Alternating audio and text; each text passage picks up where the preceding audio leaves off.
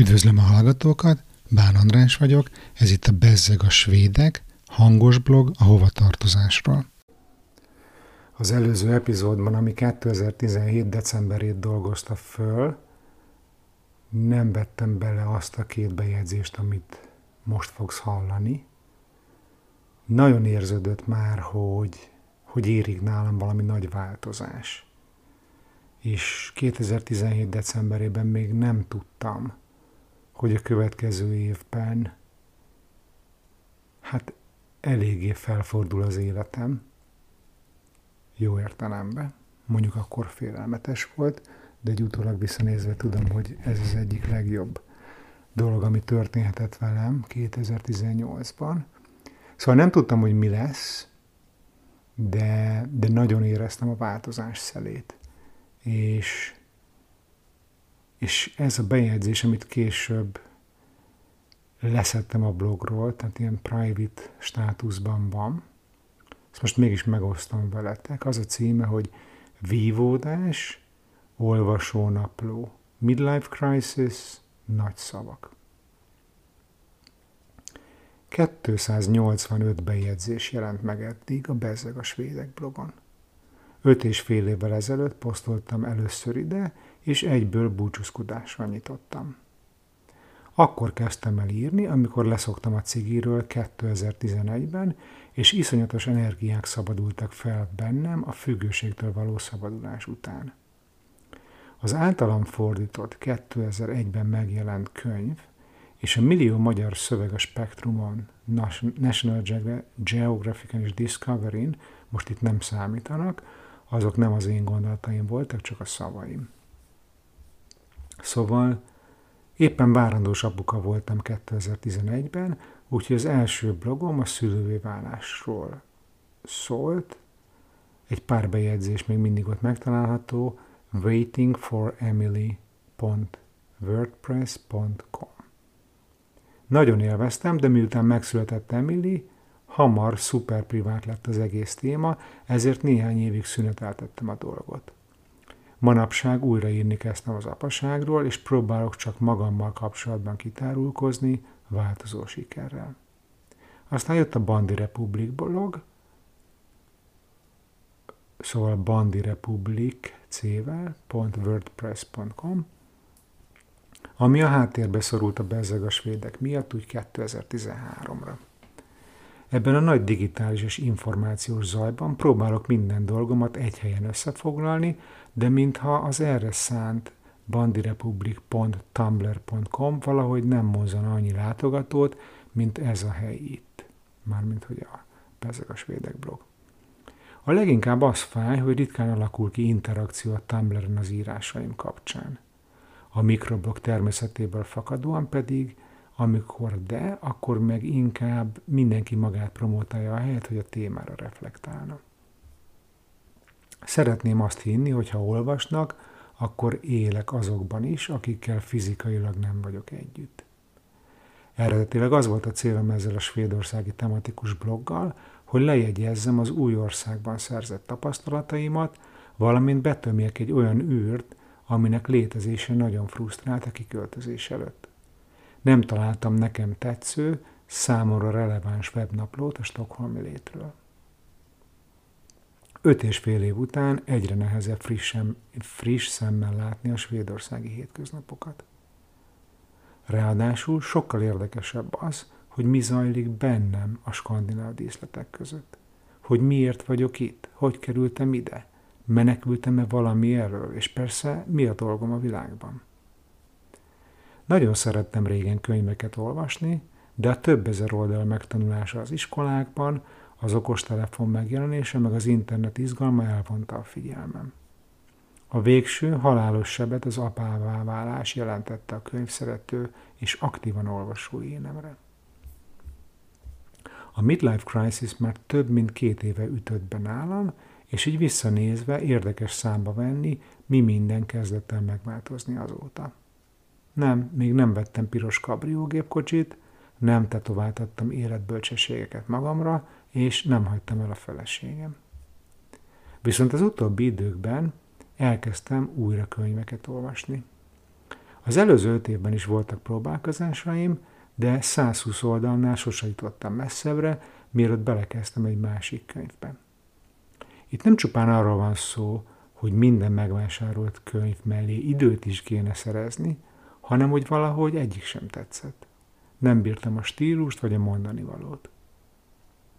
Erősen felélet bennem a kőszívű ember fiai, és hasonló általános iskolai kötelező olvasmányok által okozott szenvedés. Hogy egyébként ez a kőszívű ember fiai, ez tényleg a mai napig emlékezetes. Nem tudom hányszor akadtam el benne, aztán már a filmet próbáltam megnézni, de azt sem tudtam, annyira szar volt. Szóval nem tudom, mi változott hirtelen, de az elmúlt három hónapban kiolvastam 5-6 könyvet, amiből csak az egyikre húztam picit a számat, de azt is lenyomtam. Olvasás közben egyre erősebb késztetést kezdtem érezni az írásra. Az a könyv, amit egy órával ezelőtt fejeztem be, szinte ide, kötött, ide lökött a gép elé. Én ezt az alcímet adnám neki. Egy kiváltságos, tehetséges magyar, zsidó származású lány hányatatása New Yorkban. A Szent Városban, ahonnan gyerekkorom óta hallom a szirének hívó hangját, de még sose jutottam el oda.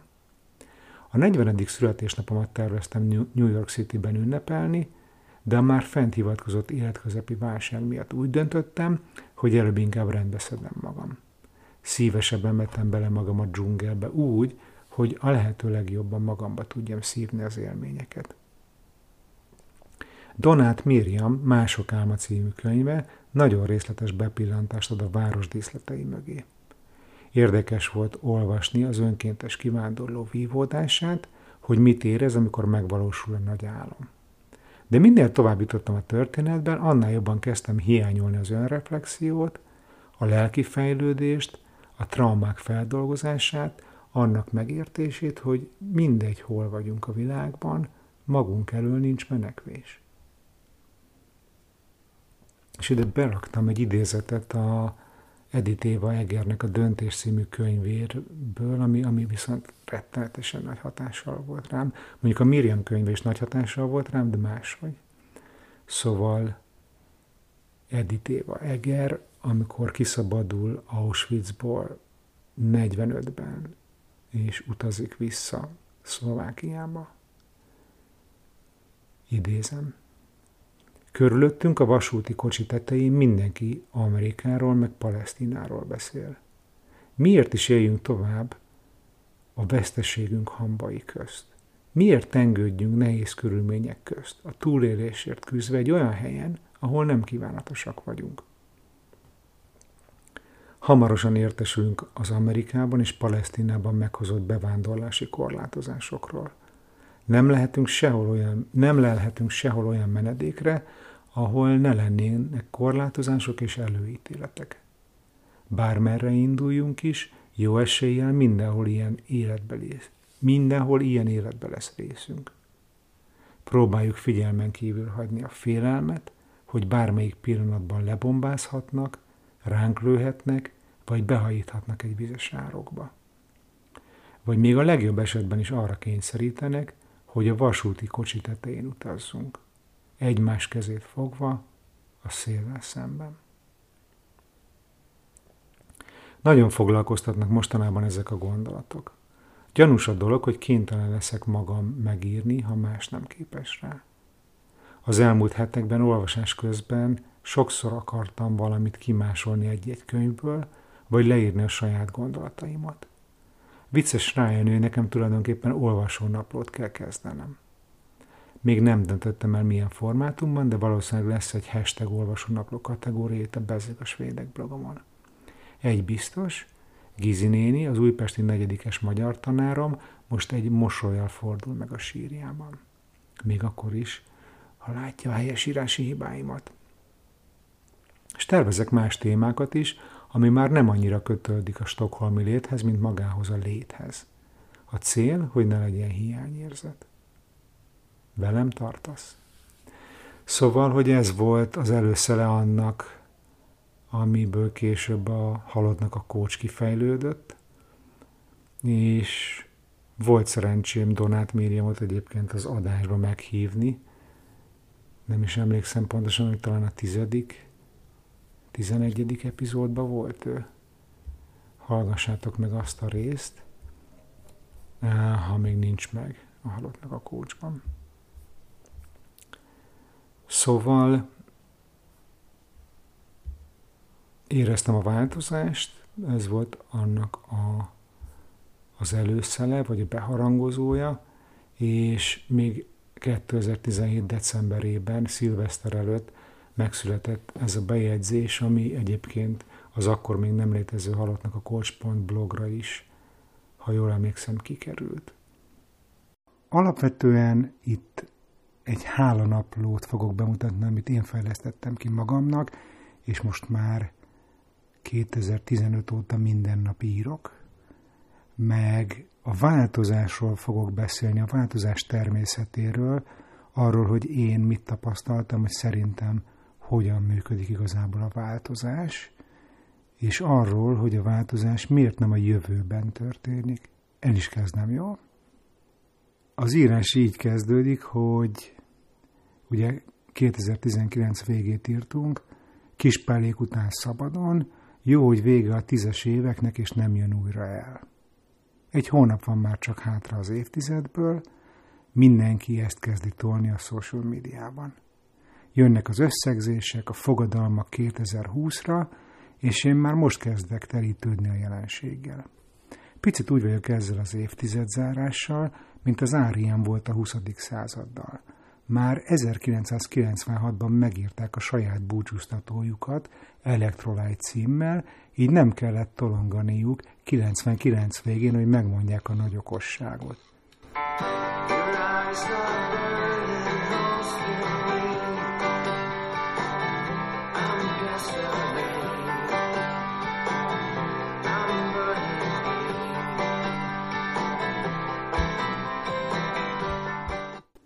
Szóval legyen ez az én évtized nyitózáró bejegyzés, ami november utolsó napján. Most ugye ezt a nyári szünetben hallott, tehát amikor írtam volt november utolsó napja. Szóval a változásról és a tervezésről. Imádunk tervezni mind az üzleti, mind a magánéletünkben. Ebben az időszakban sokan lázasan vizsgálják a számaikat, hogyan teljesítettünk idén. Miért nem sikerült elérni valamit? Mit terveztünk rosszul, vagy tényleg a teljesítményünkkel van a baj? Mindegy is, majd jövőre biztosan jól fog menni. Majd most sikerül változtatni, mármint januártól. Nem vagyok híve a nagyon részletes terveknek. Van, aki imádja ezt a Year Compass nevű eszközt az év megtervezéséhez és értékeléséhez. Nekem sose sikerült kitöltenem, pedig többször próbálkoztam. A klienseimmel szinte mindig feljön a kérdés, mikor történik a változás? A múltban nyilván nem. Az már elmúlt. Ha valamit százszor ugyanúgy csináltam, akkor mikor van esélyem arra, hogy végre másképp csináljam? A következő évtizedben? Január 1-től? Nem. Egyetlen egy idő pillanat van, amikor valamit másképp tudok csinálni, és az mindig az aktuális most. Mindig csak a jelen. Miért mindig csak az évvégi begli kómában gondol az emberek nagy többsége arra, hogy mi is történt idén? És miért jellemzően ilyenkor határozza el mindenki, hogy jövőre konditerembérletet vesz, lefogy, megtanul rendesen svédül, pont, pont, pont, bármit írjál be ide. Ezek az elhatározások általában nem tartanak ki sokáig. De hogyan próbáljunk változtatni akkor? A mindful és a mindfulness szavak az utóbbi időben picit vagy nagyon ellettek használva. De valahogy így néz ki a tudatos változás szerintem. Van hét pont, amiben össze tudom foglalni a lényeget. Egy. A múlt, ahogy a nevében is benne van, elmúlt. Nem szabad túl sokáig leragadni a tapasztalatainknál. A jelen az egyetlen hely és idő, ahol a változás történik. 2. Tegyünk apró lépéseket. Evolution, not revolution. 3. Az élet pont ellentétesen működik azzal a rendszerrel, amivel az iskolában megismerkedtünk. A suliban mindig volt időnk felkészülni a következő vizsgára. Az életben azonban először van a vizsga, és utána a tanulás. Vedd észre, hogy minden, ami történik veled, egy újabb lehetőség a fejlődésre, a lecke megértésére. 4. Fogadd el a változást. Sőt, nem is csak fogadd el, angolul ezt úgy mondják, hogy embrace the change. A változás az egyetlen változatlan dolog az életben. Emelt fővel, fővel kíváncsian haladsz az utadon, vagy a sorsnak kell végigrángatnia rajta. 5. A fegyelem a legnagyobb szabadság. Ha saját magad által kialakított rezsim szerint élsz, akkor rutinná válnak azok a dolgok, amitől jól vagy. Mondjuk edzés, vagy egészséges táplálkozás, meditáció, akármi. Így marad időd, energiád és szellemi kapacitásod új dolgokat befogadni, vagy egyszerűen csak jelen lenni. Egyébként félelmetes, hogy hány döntést kell meghoznunk minden nap, és ezek a döntések elfárasztanak minket. Pont múltkor tanultam eh, viselkedés, pszichológiából, hogy csak az étkezéssel kapcsolatban átlag naponta 220 döntést kell, hogy hozzunk. Ugye, hogyha rendszerek jól működnek az életünkben, akkor egy csomó ilyen döntést azt megsporolunk magunknak, és így sokkal frissebbek maradunk, és tudatosabbak tudunk lenni. 6. Próbálj meg nemet mondani mindenre, amire nem az az első reakciót, hogy na, na, ezt mindenképpen szerencsé, szeretném megcsinálni. Egyébként, ha angolul gondolkozol, akkor meg az úgy van, hogy nem azt mondod valamire, hogy yes, hanem hogy fuck yeah, hogy tényleg csak arra mondjál igent, és minden másra próbálj nemet mondani. És figyelj oda, hogy szeretettel csináld a dolgaidat. Nyilván, hogyha csak a nagy igeneket mondod ki, akkor, akkor sokkal könnyebb lesz olyan dolgokkal megtölteni az életed, amiket ténylegesen szeretsz. És a hetedik utolsó tapasztalatom, hogy nagyon fontos, hogy légy hű a saját értékrendedhez. Nem más akar, akarj változtatni. Nem más álmait valósíts meg, hanem a sajátodat. Engem ezek a megfigyelések segítenek az utamon. És ez minden egyes pillanatban egy tudatos döntést igényel. Most vagyok éhes, most kell eldöntenem, hogy beverek egy Big Mac-et, vagy összedobok egy salátát. Így változtatunk. Most és a következő pillanatban. A napod minden egyes döntésének eredményeként valósul meg a változtatás. Négy évvel ezelőtt, vagyis hát most már ugye hat, elkezdtem napi szinten naplót írni, ennek a gyakorlatnak több célja van. Szeretnék minden nap reflektálni a történtekre, és tervet készíteni az előttem álló 24 órára. Így könnyebb a helyes úton maradni, sokkal fókuszáltabb vagyok, mintha egy évben egyszer gondolkodnék csak el a céljaimon és a tapasztalataimon. A másik fontos szempont pedig, hogy tréningezzem magam a jó dolgok értékelésére. Az életem nem akkor lesz boldog, ha, majd, amikor egyszer gazdag leszek, vagy megszerzem a diplomám, vagy megkapom az előléptetésem. Nem tarthatom vissza a lélegzetem addig, amíg valami nagyobb célom nem teljesül. Ma, sőt, most szeretném értékelni azt, amim van. A boldogság nem azt jelenti, hogy mindenem megvan, hanem hogy semmim nem hiányzik. Ebben sokat segít a napló, amit most megosztok veled. Itt az adásnaplóban van a link, és ott elmehetsz a Google Drive-omra, ahonnan letöltheted magadnak ingyenesen. Szóval minden reggel ennek a naplónak az írásával kezdem a napot. Az alapötlet az lenne, hogy reggel megírod az első részt, ami úgy néz ki, hogy hálás vagyok egy régi kapcsolatért, ami segített nekem valamiben. Hálás vagyok a lehetőségért, hogy ma valamit elérhetek, csinálhatok. Hálás vagyok egy nagyszerű dologért, amit tegnap tapasztaltam, és hálás vagyok valami egyszerű, konkrét dologért. Aztán leírok három dolgot, hogy mi az, amit várok aznap. Mitől lesz jó a mai nap. Három dolog. És a végén egy napi megerősítést írok, például, hogy képes vagyok inspirálni másokat. Mindig jelen időben írjad ezeket.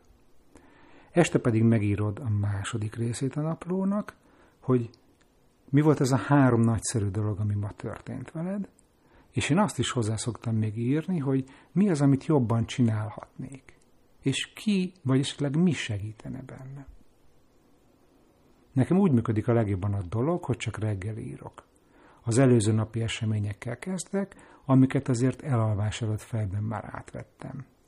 Majd az előttem álló napra koncentrálok. Néha meg kell erőltetnem magam, hogy valami egyszerű dologra gondoljak, amiért hálás vagyok. Olyan ez a napi gyakorlat, mint egy edzés, de itt az agyamat és a hálaadó izmaimat fejlesztem. Nos, én ezzel kívánok neked boldog, sikeres, kiegyensúlyozott, autentikus, elégedett, olyan, amilyen akarsz, új évet, új évtizedet, új napot, új lehetőséget. Remélem tetszett ez a bejegyzés neked, és hasznos volt. Megtalálod írásban ugye az adásnaplóban, és ha még nem vagy feliratkozva Hallottnak a Coach csatornájára azon a platformon, ahol hallgatod, akkor ezt kérlek, hogy most tedd meg. Ha szeretnél egy jó támogató közösséghez tartozni, akkor gyere a Halottnak a Coach Podcast közösség zárt Facebook csoportba, és arra kérlek, hogy mesélj a podcastról egy barátodnak, egy ismerősödnek, és osszad meg a social médiában. Köszönöm szépen a figyelmed, a mi hamarabbi viszont hallásra. Bán András voltam, sziasztok! Köszönöm a figyelmet, és tudjátok, Facebook csoport, feliratkozás, megosztás, iTunes értékelés, meg a szokásos dolgok. Sziasztok!